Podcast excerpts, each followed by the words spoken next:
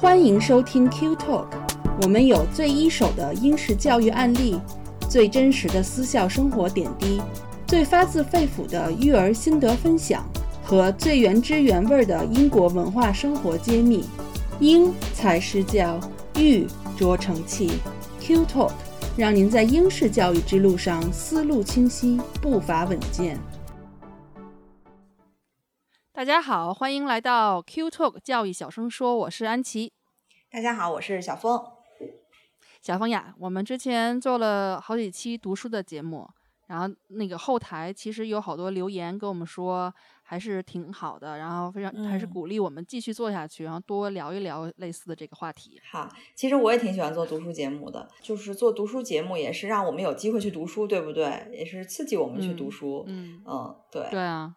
然后那个，我其实年轻的时候也是很喜欢年轻的时候，对，但是因为就是后来越来越忙嘛，有俩孩子，然后又又是那个在工作呀什么的，就真的是没有办法好好的安安静静坐下来看本书，然后可能杂志还看一看，就书是很长时间都没有看。然后三年前的时候，我跟自己说不行，这样不行，还得看书，然后就开始用这个。零碎的时间，然后各种挤时间，挤牙膏一样，然后来读书。然后今年我一年都卡在一本书上，就是托斯托耶夫斯基的那个《卡拉马佐夫兄弟》。因为去年我好不容易看完了他的那个《罪与罚》，然后觉得特别棒。像妥大爷的书吧，都是那种慢热型的，就就是《罪与罚》，我可能看到百分之三十的时候都还没进入状态，就觉得特就看不进去那种感觉，特别别碎的。但是那个没想到卡卡拉马佐夫兄弟 就还还要慢，百分之五十的时候都没有进入状态，然后又是个大部头，所以我今年一年都耗在这个上面。不过现在到年底了，我终于看到百分之九十七了，今年一定要把这本书看完。今天不就是他诞辰两百周年的纪念日吗？因为那个真的对今天。呃，最近最近，因为他诞辰两百周年，这个也大家也在说他的，就是回顾他的这个生平和他的作品。你不是唯一一个看不下去《卡拉马佐夫兄弟》的，就是今三联的，你知道三联有三伟吗？就当时朱伟、苗伟还有什么伟，就是三大写手，就朱伟是主编，然后苗伟苗伟就昨天也不今天写了一篇，就他也看不下去。他他我觉得你可能是。在一个自己状态特别忙碌的时候选错书了，应该是比较 对比较比较素食的。我就觉得以后我再也不会看他的书了，太浪费时间。他一他一写字儿的，他都读不下去，对不对？所以不是你的问题，主要是风格的问题，写作风格特别碎的。但他心理描写，就《罪与罚》其实是写的特别好的，心理描写什么都特别好。嗯嗯。就我我想了想，就因为说到这个话题，什么时候读书？可能我迄今为止就读书最多的阶段，就是之前在北京上班挤地铁的时候。然后 那时候我们单位是有图书馆的，就楼底下，而且图书馆规模很大，对，就是呃书也很全，呃就是各种门类，不是都是金融的书，不不不是全是金融的书，还有琼瑶呢，就 什么都有，这么好。我们全都是设计和广告类、摄影类的，没有各种门类都有，让大家放松身心嘛。后来我那会儿呢，就挺喜欢去借书的。然后回家的那个路上，那个地铁不是特别挤，我就喜欢掏出来一本书看。但是你早上不可能看，因为大家知道早上地铁那个状况，那胳膊都是掉空的，你不可能再从包里头掏，你掏只会把你钱包掏出来，不会把书掏出来。其实那段时间还挺享受的，因为你你就是。下班了嘛，然后你需要一个放松的头脑放松的时候，其实那时候我也不看什么特别难懂拗口的那种书，都是比较比较轻松一点、简单一点的书。但是可能想想那时候，因为北京的地铁上，嗯，相对来讲可能没有那种就大家拿一本纸书在那看的那种那种那种感觉啊。所以想想，可能那会儿的人都觉得我也挺奇怪的，就哪怕是我在那晃悠没有座坐，我也晃悠，然后就一本晃一边看书。对，一看就是一个爱学习的孩子。对，可能有人会琢磨吧，就是觉得我行为艺术。那个现在在这伦敦地铁上，其实还是有很多人看纸质书的。我觉得有一个原因，是因为伦敦地铁除了到站的时候手机有信号或者有有 WiFi 之外，整个行驶过程是没有信号的。你可以说它很落后哈，就是十几年前，其实我当时刚来伦敦的时候。那个时候就是连站台上都没信号，就伦敦人通勤的时候都拿着各种书、各种报纸、杂志，然后现在可能手看手机的稍微多了一些了吧，但是还是看纸质书的非非常多。就我有一次去爬墙，然后就没有带 Kindle，因为我一般。就是我是有两我是有两个 Kindle，一个是就是英国这边账号，就是买英国这边的书，但现在已经很少看了，因为我就是看的速度太慢，然后老容易睡着。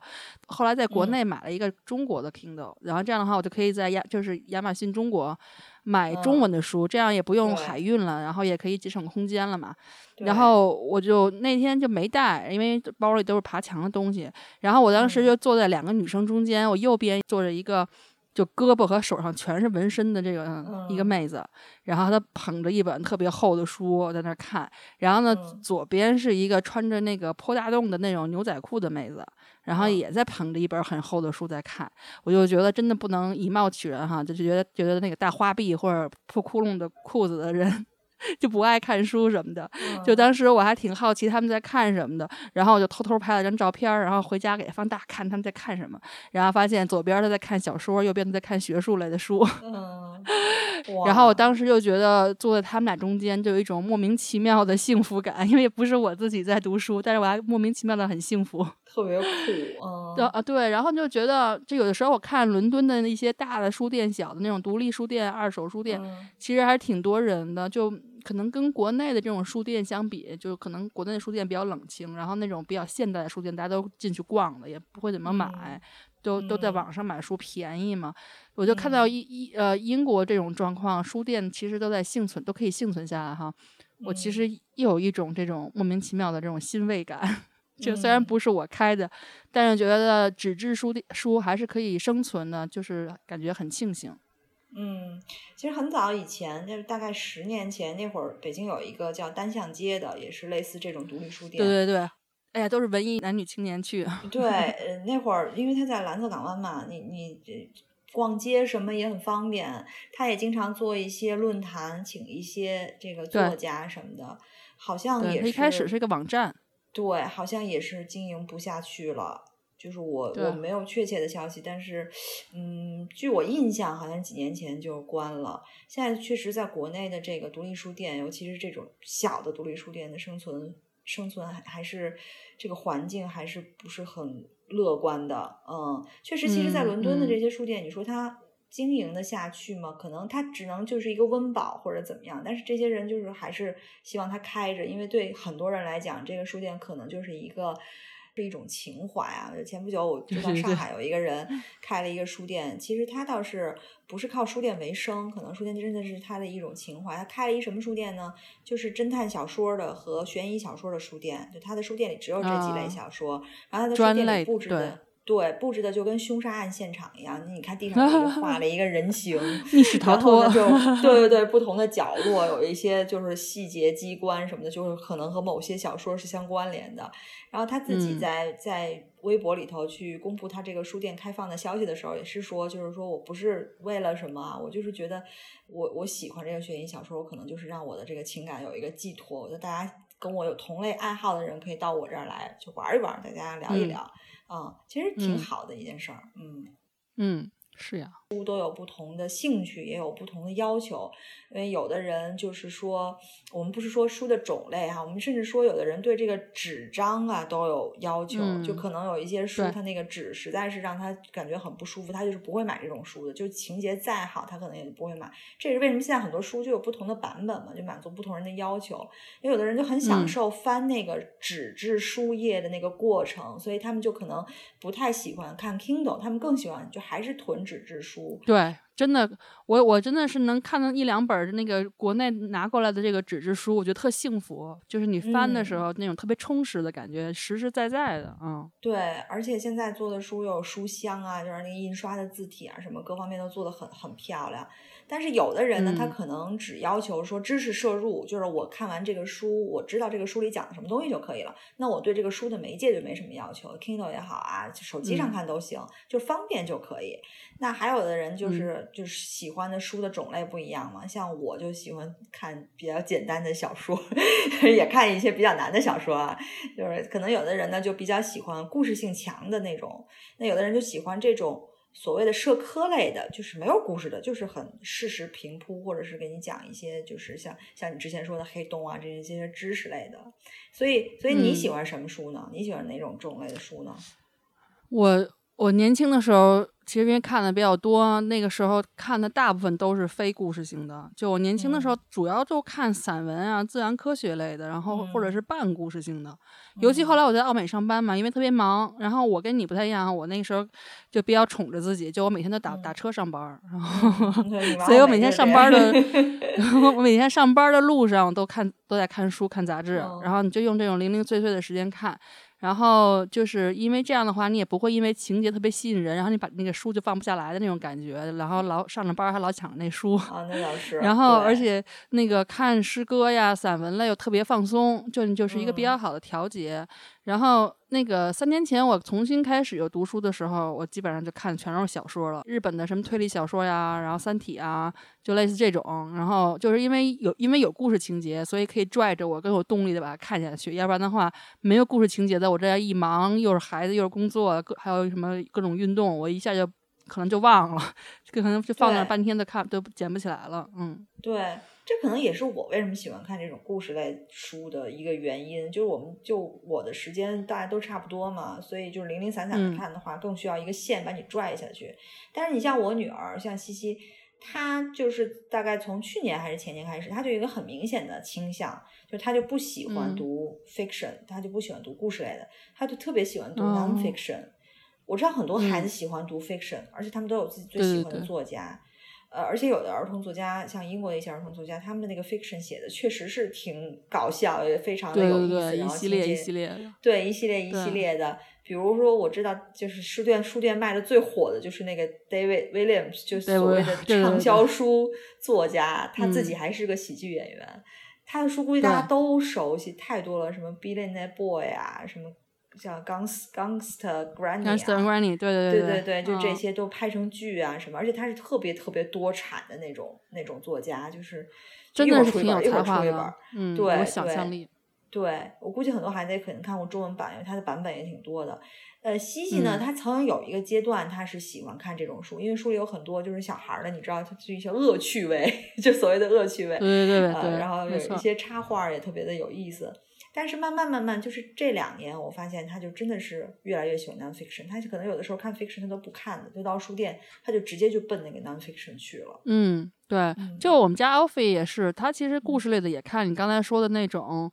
那个就 David Williams，他都看，然后他特别爱看那种傻了吧唧、搞笑、无厘头那种，就他也也看。然后他上那个创创意写作课的时候，然后老师要求他读一些名著，然后一边跟着上课的时候去讲解。其实他那些名著、名著啊、故事类的他也看，但是呢，我发现他就是因为可能孩子比较小，他情感比较丰富或者比较细腻的时候。然后他看这些故事书，为因为他都会有一些高潮或者是跌宕的这种高跌宕起伏，然后主人公一般都会碰到一个困难或者危险或者是很沮丧的时候，他的他心里特别难受，就他不喜欢看那那种那个阶段，所以所以他。就这种他都不太喜欢，但他其实最爱看的跟你们家一样，就这种没有故事情节的 nonfiction。所以我们家里有一堆的恐龙啊，各种生物啊，太空啊，就就这类的。然后他特别喜欢动植物这一类，所以可能也随我吧。对，所 以其实我们说了这么多，其实今天我们是想分享的，就是关于适合孩子看的一些 nonfiction 的书。因为在我们之前做的几期读书节目中，我们其实主要集中的是针对各个年龄段的一些，大部分是一些 fiction 的书。当然，安琪也介绍了一些很好的一些杂志，属于这种 nonfiction。但是，呃，我们没有集中过一期节目来只介绍适合孩子 nonfiction。那但在这个分享之前呢，我其实也挺想跟你讨论一个话题，就是我那天在写，就是我在想这个话题的时候，我也在想，为什么有的人会喜欢 nonfiction，有的人会喜欢 fiction，而且有的人极端到他只选一种，他就另外一种连碰都不碰。嗯，我先想想我自己的感受。我觉得我挺赞同你刚才说的，就是孩子他的情感有时候很丰富，但是他不能把这种就是我所谓的感动理解成为一个感动，他可能觉得就是一个很难受。我看了就像就像我吃了一个苦的东西一样，就是我觉得很难受。嗯，我可能就会就会避免再看这种有情节的，因为我不知道它会发生什么。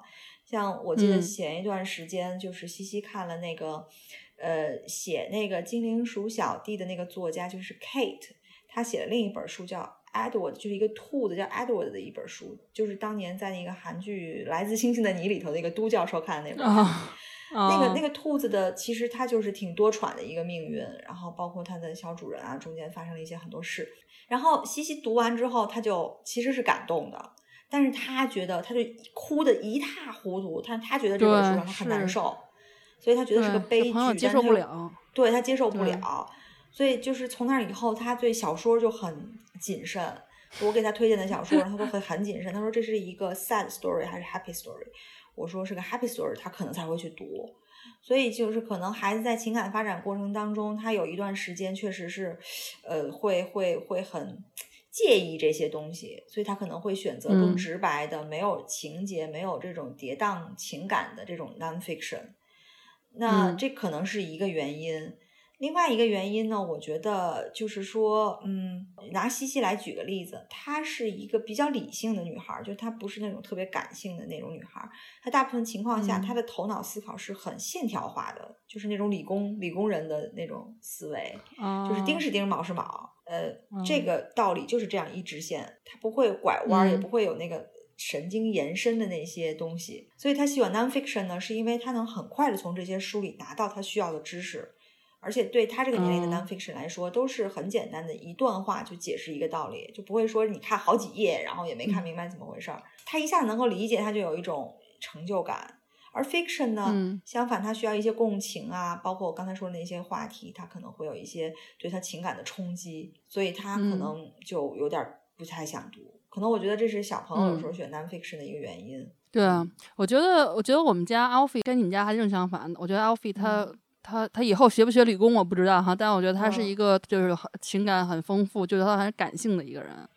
然后目前看是这样子哈，我觉得从他和我自己身上这个喜欢看 nonfiction 的这样的例子来说，我觉得就是好奇心，就是对宇宙万物存在以及这个存在原理的这个好奇心特别强。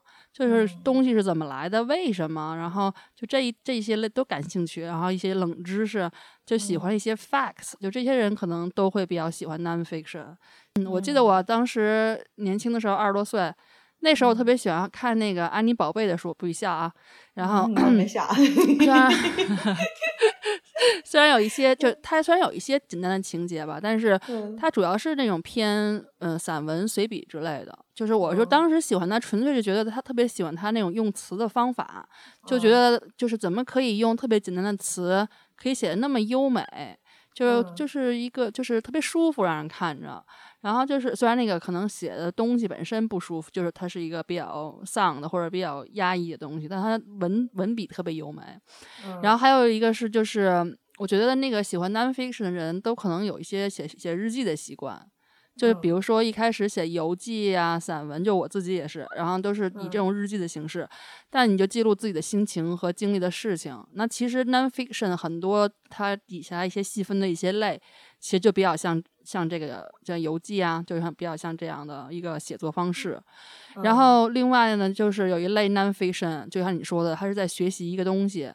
比如说跟我，因为跟我做就另外一个博客的朋友，他看书特别特别特别的杂，就几乎所有种类的书他都看。就他，比如说除了我们一般说小歌、小说、诗歌、人物传记，然后旅行什么的，他还看那种特别专的，什么青铜器啊、瓷器啊，然后这种各种历史题材什么的。我觉得他真的是那种硬核的文学爱好者。然后就比如说。讲那种什么日本伊万里烧瓷器的书就特别特别细，比如我看像阿阿波罗十三号的一些事故啊，然后当时怎么解决的呀？还有一些什么日本和服的一些一些，比如说它的剪裁、它的一些来源、它和服的那些 pattern，就是那些纹纹花纹啊、图案什么的，其实这些都是一个兴趣爱好出发，但是你是奔着一个学习学习长知识的这个目的去的的阅读，所以我觉得可能说。nonfiction 有这些好处吧？那小说类的好处，我觉得就是开发想象力，就你好像在看电影一样。然后你在不同的作品里面，哈，经历一遍自己不可能经历的也是一些生活，然后看完了感觉也挺享受的。嗯，你看你说的，不管是他去看这个青铜器啊，像你看日本和服，那也不管是说你像看小说像看电影一样，其实都是是我们说这个质量优秀的作品带给我们的感受。它其实都是打开我们世界的一扇窗户。这些书啊，就我们可能亲身一辈子几十年不可能经历那么多，也不可能去那么多地方，但是这些书就打开了我们的那种空间感。所以呢，就是一个人的这个人生能有多宽，我们说。再多的体会、感悟、学习，其实很多都是从书里来的，就是你从别的地方不是你不是真正有机会去亲身去体验的。其实有人说，就是说人类之所以可以发展，就是这近近这几百年发展的这么快，文明这么高超，就这么深度化的发展，就是因为我们有这种继承，我们有文字的这种传承。然后你每一个孩子生下来以后，他只要去看书，从父母那里学到一些东西，然后去看书，他就可以吸取前面好几辈人的。呃的这个精华，所以它其实这个是跟跟可能跟动植物完全不一样的一个一个区别吧。对，还是要去读书的，尤其是不是说大人，尤其是对孩子，因为孩子他的经历更少。你在大人跟他讲道理的时候，他是不明白的，但是他可能有的时候从书里他可以明白。是的，所以就是我觉得每个孩子其实他都可以被培养这种。无功利阅读的这样的习惯，就不是为什么目的，为了考试啊什么的去读，就其实就是没事儿了，然后有兴趣的时候随便抽一本书出来读一读。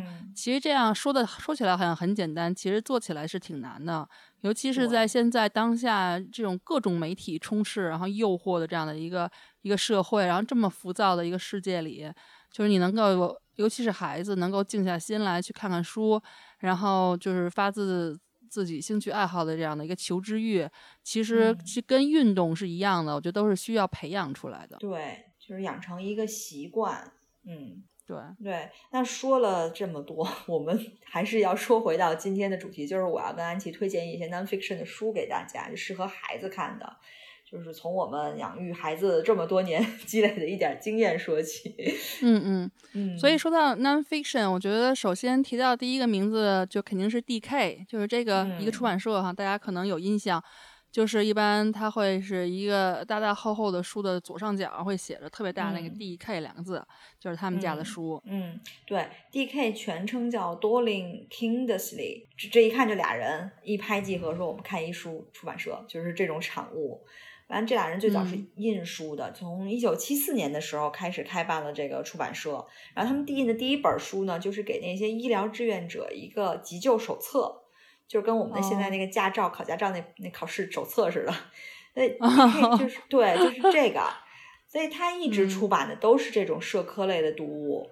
呃，他一九九一年的时候呢，他就踏足美国，在美国成立了这个分公司。后来呢，因为一些事情。主要是九十年代那时候，Star Wars 特别火的时候，他囤了好多那个 Star Wars 的系列书，就是这种出版权还是怎样，然后就负债高企，因为就就囤货没卖出去嘛。后来就开始被各种公司并来并去，就包括一些大的名字，Pearson 呐，还有那个企鹅那个出版社，对对对对。完了，这两个创始人呢，就在这种并来并去的过程当中，有一个就是这个 Dorling 好像还一直都在，但现在不知道在不在了。那这个 Kingsley 呢，就在大概两千年左右的时候，就花用了一个多亿英镑卖掉了自己的那个股份。现在呢，它是一个就是德国的一个出版媒体的一个全资子公司了。但是不管这个过程当中股权怎么变动，管理层怎么变动，谁去管它，谁出钱，这个出版社的书的质量一直没有变。我觉得这个很牛。而且就是说，这里还有一个八卦，就是这个 Kingsley 去干嘛去了？他为什么要卖了他的股权？其实他就住 Berkshire，就就在我们就温莎附近。他和他的家里人去搞养殖去了，就是他他就对有机农业产生了浓厚的兴趣 啊。他确实把握住了这个脉搏，把握住了这个 趋势，有机农业。所以你你知道那个 New Yas 那个品牌其实就是他的品牌哦。哇，在 Covent Garden 当时发家的，对对，嗯，完完全不知道 DK 后面还有这么多故事，觉得挺难得的。这么一个出版社，一直都在秉持自己的原则吧，在推陈出新的出各种根据不同年龄啊，然后适合他们看的这样的这个社科类的读物。虽然可能主题都可能差不多，比如说都是科学类的，但是它针对不同年龄的这种吸收能力，然后他们就出了不同的版本，然后让阅读质量可以大大的提高。嗯。所以有人就叫它叫 DK 百科嘛。当然他自己也出过这个儿童百科全书，就是不管你有什么问题，你都可以去 DK 的书里去找答案。嗯哦，那你读过 DK 的书吗？我还真读过呃低幼版的 DK 的书，是你自己读还是给孩子读？我我们都读，我们俩都读。这个我又拿出来，最近在给老二读呢。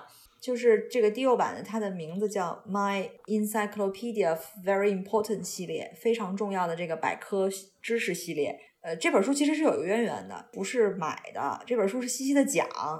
他小学一年级的时候，学期末的时候就得了一个大概进步奖之类的吧，就发了这本书，然后上头还贴了一张小纸条，就是这本书是给西西的，因为他在一年级的时候怎样怎样怎样。然后他那会儿一年级应该是五岁六岁，他那个暑假就基本没离开过这本书，他就每天都在翻，他一页就是一个一个 facts 啊，所以呢，现在那本书的那个书脊那儿都破掉了，还得粘，就都是当时翻的。哎呀，对，那是 well loved，特别 特别喜欢，直到现在他没事的时候，有时候还拿出来看看呢。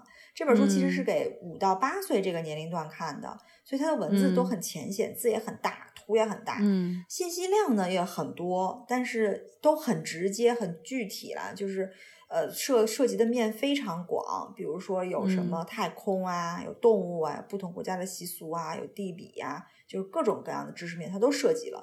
但是其实信息量，每个知识面涉及信息量都非常的直接，就直接给你这些点。那配的图也都比较低幼一些嘛，所以这个年龄的孩子都挺喜欢的。其实后来我发现，西西的很多知识都是从这本书里拿了，就是像我们小时候读读什么上下五千年或者十万个为什么，十万个为什么对一样。对，他的知识不是从我这儿来的，就是他从那本书里来的。他经常就没事儿就说到一些 facts，我觉得哎，你怎么知道呢？他说那个 very important thing 告诉我的。后来我们又买了这个系列是六本书，我们买了这个系列有一本就是那个 Very Important Sports，是奥运会期间买的。有攀岩吗？呃，有呃，好像有，还真有攀岩，但是他没有介绍具体的运动员。对，他就说这个项目是今今年进入奥运会了，因为他那本书挺新的。然后这个系列还有什么 Very Important Dinosaur，可能 Alfie 会喜欢。Very Important Adventure，还有 Very Important Animal 和 World，就是一共六本儿。就是这是我真正读过的一本 D.K 的书。那你呢，安琪？你读过哪本 D.K 的书吗？嗯，我看过一本稍微适合大一点孩子读的，大概是十到八岁左右的孩子吧。然后叫 All About 这个系列，然后大概有十几本儿，然后每一本就是一个主题，比如说 All About Math，All About Money，All About Politics，就是什么关于钱的所有的事儿，关于数学的所有的事儿，就这种。所以，因为是针对这个年龄段，所以整体这套书也是就是图比较大、比较大的这个特点。但是他们不太避讳这个年龄可能一些无法理解的一些理论性的东西，而是用这个图啊和一些画呀、一些比较幽默的解释把它表达出来。然后，比如说有一本书叫《All About Brain》，就是大脑，然后就一看就离不开生物知识哈。然后还有心理学理论的一些解释。但是他很巧妙的一些方式，然后来吸引孩子的兴趣，比如解释为什么可以从人的面相上可以看到这个心理波动啊，这个章节，然后他就用了为什么我爸爸妈妈能看出来我在撒谎这个标题，然后那孩子一看兴趣就来了，就愿意往下看他的解释，然后其中解释中其实涉及到了很多心理学。就是在他的这个心理的这个状况，在外表表现出来这一方面的话题。嗯，哦，这个系列还有一个系列，就除了你刚才这个，我没看过，但我听说过啊。就是我们看到前面两个系列的解释，这个低幼版的知识可能更加的 general 一点儿。呃，这个 all about 就是你刚才说的这个系列，好像听起来更专业一点儿。你听，有 brain，有 money 啊，有什么的。好像再往上，还有针对下一个年龄段，大概就是十到十二、十三这个年龄段呢。它有一套针对人文科学类的这套书，叫《Heads Up》。这套书现在好像挺难买的，而且只出了四本，全部是人文社科类的主题，叫《Heads Up》呃，《Psychology》、《Philosophy》、《Sociology》和《Money》。这个系列呢，因为它已经就是孩子已经大了嘛，它就没那么多图，它的主角就是一些文字。这个书主要是引导孩子去思考一些问题，比如说这个《Psychology》这个心理学这本。他拿起书来的时候，他可能没有想很多东西，他可能觉得哦，心理学，那我看看。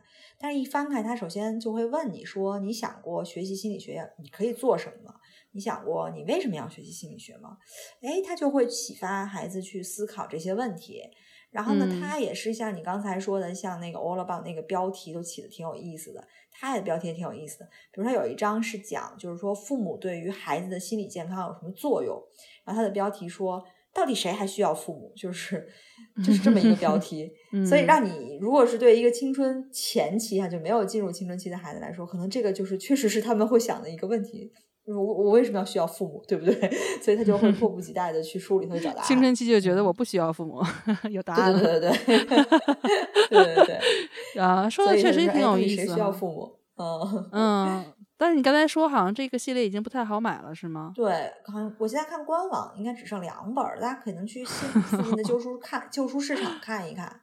大家感兴趣可以去附近的旧书市场看看有没有。呃，我前两天逛书店的时候也发现了这个 D.K 的另一套大部头的书，就是真的是挺大部头，每一本都很厚，然后又是一个很大的系列的，感觉好像是给这个中学生准备的。我回家查了查，确实是中学生准备的，所以就是有点儿。就不必要现在去给孩子买，它叫 The Concepts Explain How Things Work 系列。其实你看，跟前面的东西都是差不多的，只不过它是更深入、主题更具体的去解释很多的东西。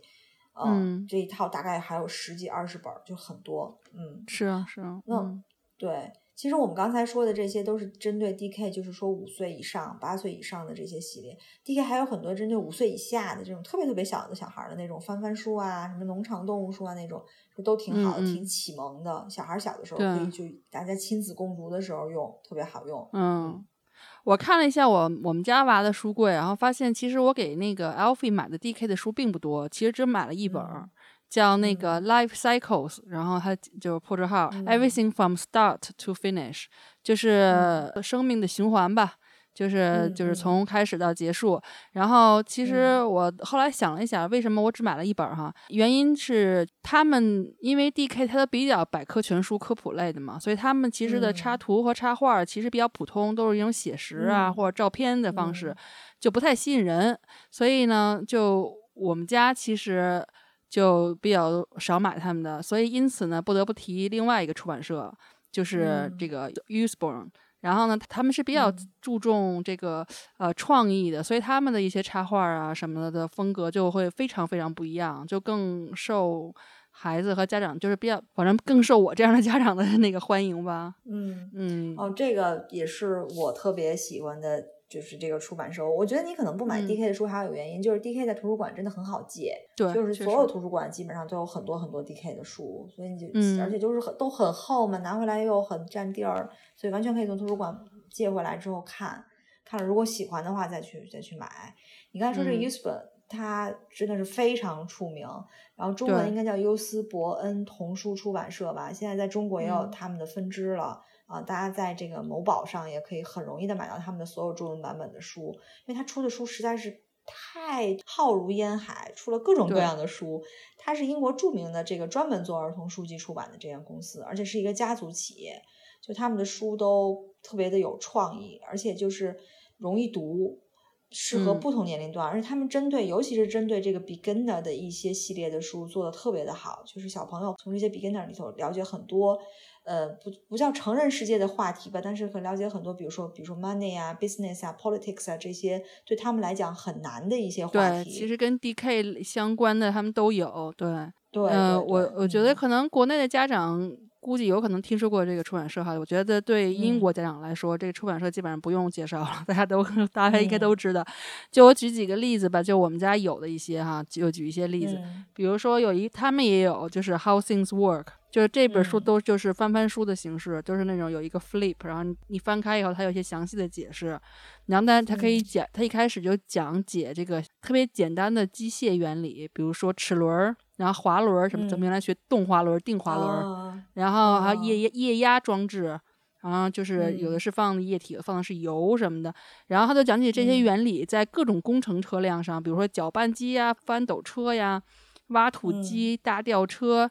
包括是飞机和自行车上都是怎么运用这些原理的，都有，因为它其实都是从各个零件儿它怎么去动嘛。然后它后面又讲到说，在乐器就是乐器的原理，包括什么马桶啊、水龙头呀、飞机轮轮船、潜水艇啊，就是包括什么商店里的滚梯、微波炉、罐头起子、吸尘器，就他都会讲得到。所以可能有的时候孩子比较小，他会好奇说这些东西是怎么是怎么运转的，是怎么为什么会这样？他其实就给了一个一个解释。所以我觉得这个是从比较低龄到稍微就是更深一点的过渡阶段。看的就还讲的挺挺好的，然后另外有一本叫《My Very First Space Book》，就是专门讲那个讲太空的。然后他就一开始讲夜晚的星空啊、月球啊，然后讲到宇航员登月啊，然后又讲到宇航员培训学校啊，然后讲火箭发射。宇宇宙空间站、太空行走、太阳系啊，什么什么的，就这他这这本书讲的比较简单，因为他书名就是说了嘛，我的第我的第一本关于太空的书。嗯，我我也有这本啊，对，特别适合年龄小的。也特别喜欢这本。对对对，没错。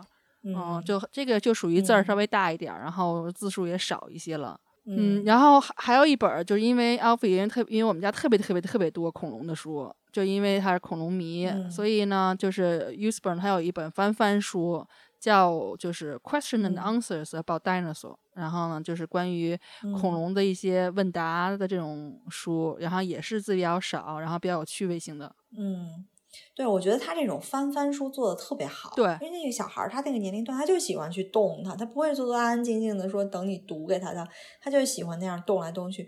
呃，我们家还有一本就是那个。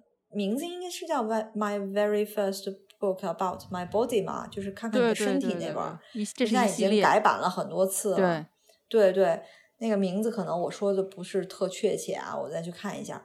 然后它那里头就是根据你身体的结构，它会有很多很多层的翻。比如说你的皮肤、肌肉和最最里头的骨骼，它就会有三层嘛，就在同一页里头，你就可以一直翻，然后翻开哦，原来是人的皮肤下面是这样的，然后再翻开哦，里头有是有内脏的，是有骨头的什么什么的。嗯。然后虽然它整个的那个书就是说，因为它有很多翻，所以每页都做比较厚嘛。嗯。但是其实也总共就五页而已，但是这五页里头其实信息量是非常大的，还有很多的冷知识，比如说人到底有多少根头发，人一辈子。要睡多久？对，然后人打喷嚏的时候，那个喷嚏的气大概有有有什么个速度？就是类似这种冷冷知识特别多，所以西小的时候特别喜欢翻翻书的每一个翻的书的那个翻的那个那个纸片儿，它的这个形状都是不一样的，所以都需要单独开模具。所以你像你说的那种开三层的那种，就是超级贵，你知道都要开模具。所以它其实整个制作，然后它的精美的程度，它是专门请了插画师。因为我原来去参去参加一些插画的界的活动吧，然后我碰到过很多会给 Usborne 出啊插画的一些插画家，要付他们钱嘛，这是一部分开支，导致它的成本会高。但 DK 呢，一般都比较简单一些，它都是。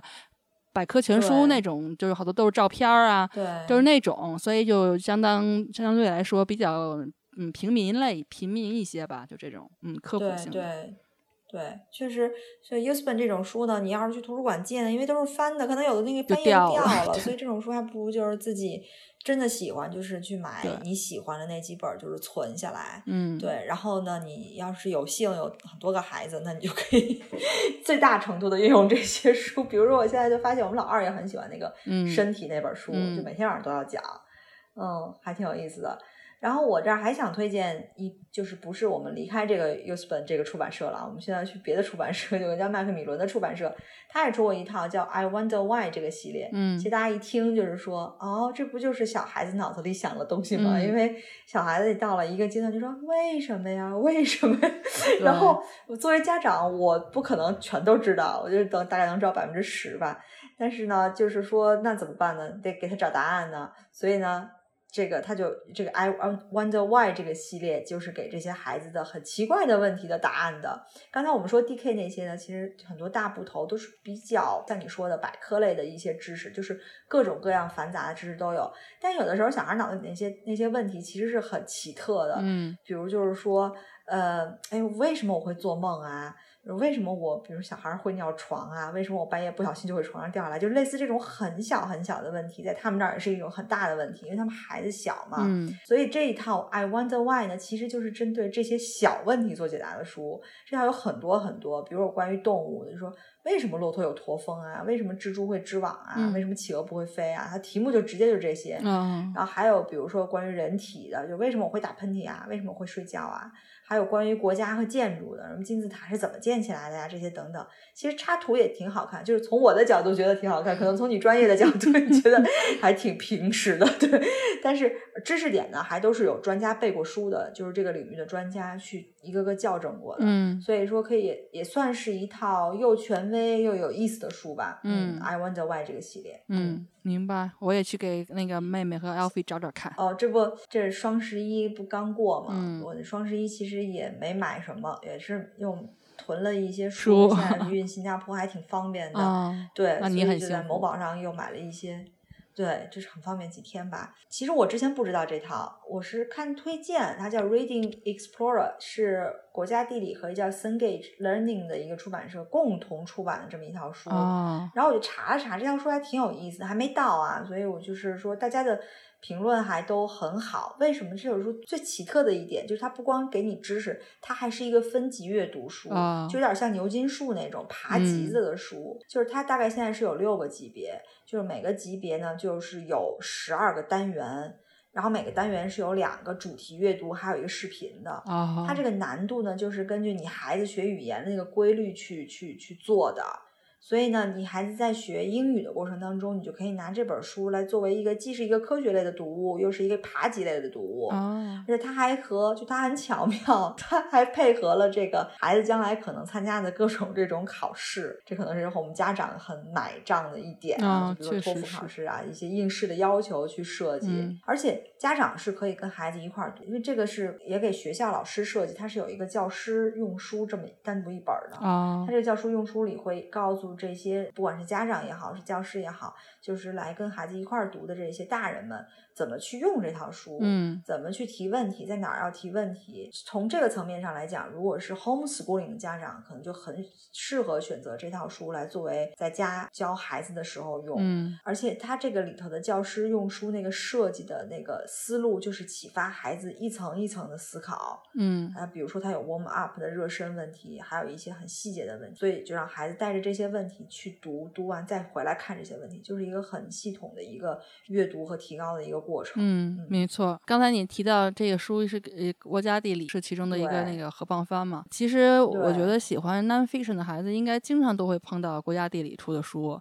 然后他们自己也有那个，就他们也会有一个给孩子的那个国家地理的那个杂志嘛，好像叫 Junior 吧，叫国家地理 Junior。然后我们家也有不少，比如说他那个有一本叫呃 Little Kids。First big book of dinosaur，当然我们就又是 dinosaur 又是恐龙，然后就是我推荐有条件的家长可以就是考虑，比如说你去伦敦科学博物馆或者自然历史博物馆的时候逛逛他们的书店，因为其实他们书店卖的书都特别的好。然后当然你喜欢艺术类的 nonfiction 的，其实也可以像在 V&A 啊、国家美术馆呀、Tate 呀这些这个美术馆类的地方买。就是 nonfiction 艺术类的书，他们这些博物馆、艺术美术馆吧，他们都专门出就给孩子看的。比如说自然历史博物馆，我们家有一本儿，然后就当然还是讲恐龙的了。就是其中有一有一个是一点八米长的一个一个页，然后你可以瞪出来，特别特别长。它是讲那个恐龙发展的时间线的，然后各种各种重要的恐龙代表性都在上面标出来。然后你可以把它撕下来，然后贴墙上那种，就是 恐龙硬核爱好者的。啊，真的比我都高。对，然后那个艺术类的呢，也有就是简单的介绍，比如说艺术史啊，然后或者单独介绍一些著名的画家呀什么的，都是很浅显易懂的。所以，有是有条件的话，大家也可以在这些地方可以看一下。然后，最后我想介绍几本就是我比较喜欢的书哈。之前我在节目里就刚才你提到我有介绍三本，就是这方面的就 nonfiction 这方面的杂志。嗯，大家如果感兴趣的话，可以去。考古，然后听一听当时我们那期节目。我这次介绍的第一本书呢，就是它叫《The Elements in the Room》，就你一听题目呢，就知道是跟化学关有关的书。对，这本书的那个评价还是挺高的。然后，而且我特别特别喜欢它的插画，就它一开始就是介绍一些概念，比如说原子啊、电子啊、分子啊，然后他就开始讲宇宙大爆炸，然后他就讲化学周期元素表，然后他就开始。在这个里面就开始讲各个元素，每个元素那么一对开这样。然后他比如说他讲氢啊，他就会讲在生活中什么情况下会接触到氢这个元素。然后比如说碳元素，在家里哪些物体都是含碳的呀？然后包括相连接的一些话题，比如说全球变暖啊什么的。这本书特别好。然后另外有一本书呢，就如果是对生物感兴趣的孩子，其实我推荐一本书叫《Natural World》，然后破折号《A Visual Compendium of Wonders from Nature》，就是它是有点像生物类的百科全书。它是一个叫 Wide Eye 这个出版社出版的，呃，作者是叫 Amanda Wood。和一个叫 Mike Jolly，然后他俩写的，它是比较系统的讲物种生生态圈，然后讲动植物一些分类啊，适者生存啊，动物骨骼微生物。然后鸟类啊，然后他比如说他讲鸟类的时候，他会讲鸟类到底是什么，就什么样的鸟类的定义是什么。然后，然后比如说他会说鸟类的喙有不同的种类形状，然后脚也有不同的形状，然后有不同的羽毛等等。就我觉得喜欢生物的孩子就会喜欢看这个书，就是这 Alfie 就会特别喜欢这样。然后他插画也很好，当然这插画跟刚才我说那个化学的那个完全不是一个风格啊，就是两个极端，但都是质量特别好的插画哈。然后呢，还有一本呢是就这。这星期 Alfie 刚借回来的，它是企鹅出版社出版的《A Wild Child's Guide to Endangered Animals》，就等于是给一个喜欢大自然的孩子的讲解濒临灭绝的一些物种和动物的。作者叫 Milly Marotta，然后他就是会分不同的呃生态环境，比如说它分海洋篇、陆地篇、什么森林篇，按照栖息地去分。一个对开业呢，他会讲一个。动物题目呢，它会把这个动物的特点给你点出来。就比如说，它有一个题目叫 “True Love Tiger Tail Seahorse”，有老虎斑纹的这个，我不知道这个海马的。种类具体叫什么哈？就这个海马，它的就是所谓的真爱吧，就肯定是说明他们俩就终生一一夫一妻制的那种。